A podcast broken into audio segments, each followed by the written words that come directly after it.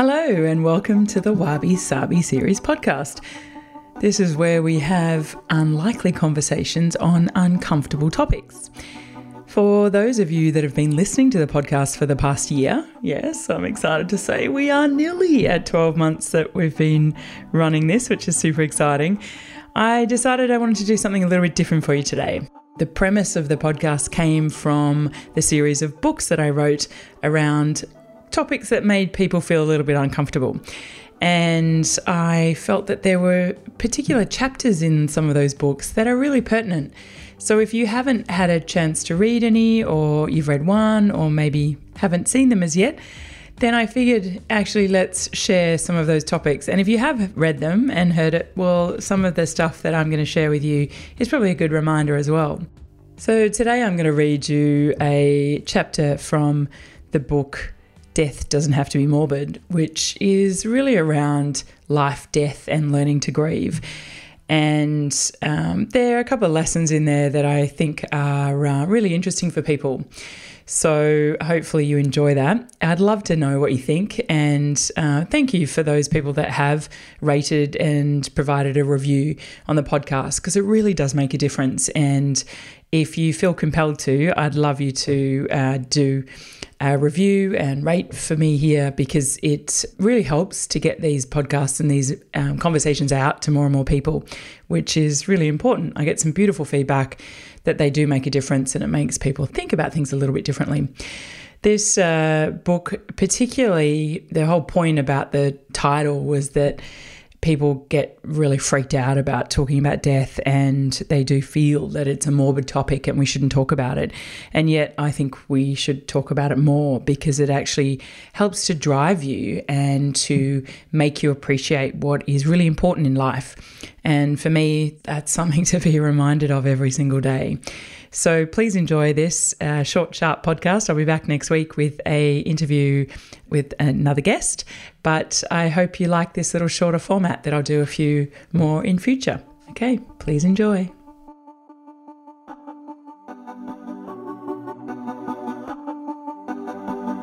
Grieving is personal.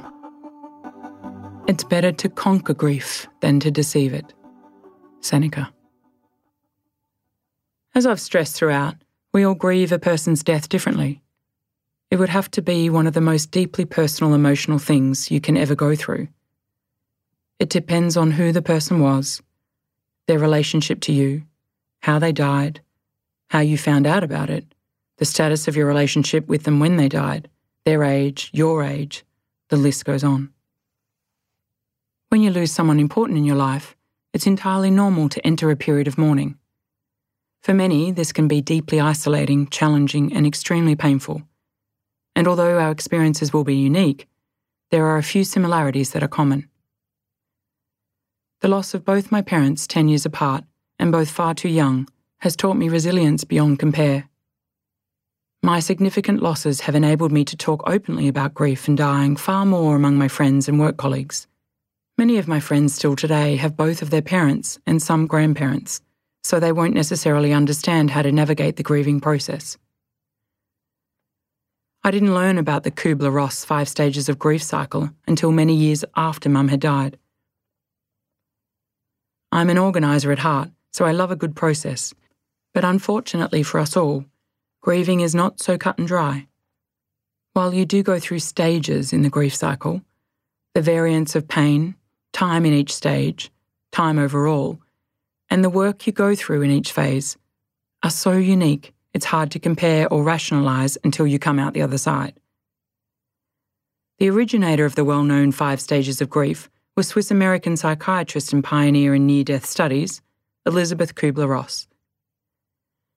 In her studies of the terminally ill and dying, she found that we all go through five stages, those being denial, anger, bargaining, depression, and acceptance. It's important to understand that these stages form a framework that makes up our learning to live with the one we've lost, but they are not stops on a linear grief timeline. Trust me, every grief journey you go on will be different. Being from the travel industry, a good analogy for me is like going on a trip overseas. Every one of them is different, and depending on where you go or what you do, they each have a different impact on you. First, you decide where to go. You book, you pack, and you travel there. One time you go to Fiji and lie on a beach. The next, you go to Japan and ski. Then Italy for a cooking course. Then you get on a plane, unpack, and resume your normal life. Where you go is different, and the length of time in each section will be different. You'll be affected in some way by your experience. You'll have ups and downs, amazing moments, and times when the weather is crap and you've missed your flights. You might well go on a trip a few times a year where all the fundamentals are the same, but every single one of those trips affects you differently every time. Grieving has been like that for me. I've done it enough now to recognise that while there are stages, every circumstance has been so unique, from how the person died to how years after they've been gone, you're still stopped in your tracks when a song comes on that reminds you of them. Or tear up when you return to a cafe that was always their favourite. While I believe in the stages of grief, I don't believe that there is a distinct start, middle, and set completion date that we're all able to just move on from. It's important to be aware of that, both when it's you going through grief and if or when you're supporting someone else who is. Every timeline will be different for everyone. Grief through a masculine and feminine framework. Unsurprisingly, men and women grieve differently. There are a huge number of factors that contribute to how we grieve. I've devoured an incredible amount of literature over the years, learning more about the grieving process and how people cope in such challenging times. While everyone will have their own way, I was interested to learn that there are grieving traits that can be described as more feminine or more masculine. To be clear, this is not about gender. It doesn't mean that all women will exhibit feminine traits and all men will be masculine, but understanding the differences can be helpful in seeing where you're at on your grieving journey and or recognizing traits in someone you're supporting on theirs. Masculine grieving is characterized by feeling invisible, misunderstood, and unwanted. A few signs of masculine grieving include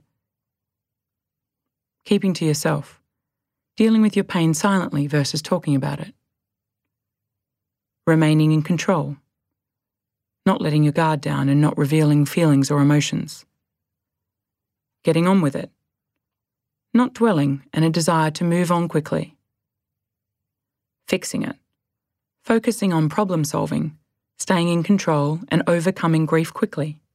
Feminine grieving traits include being more open, wanting to share feelings and express how you're feeling with others.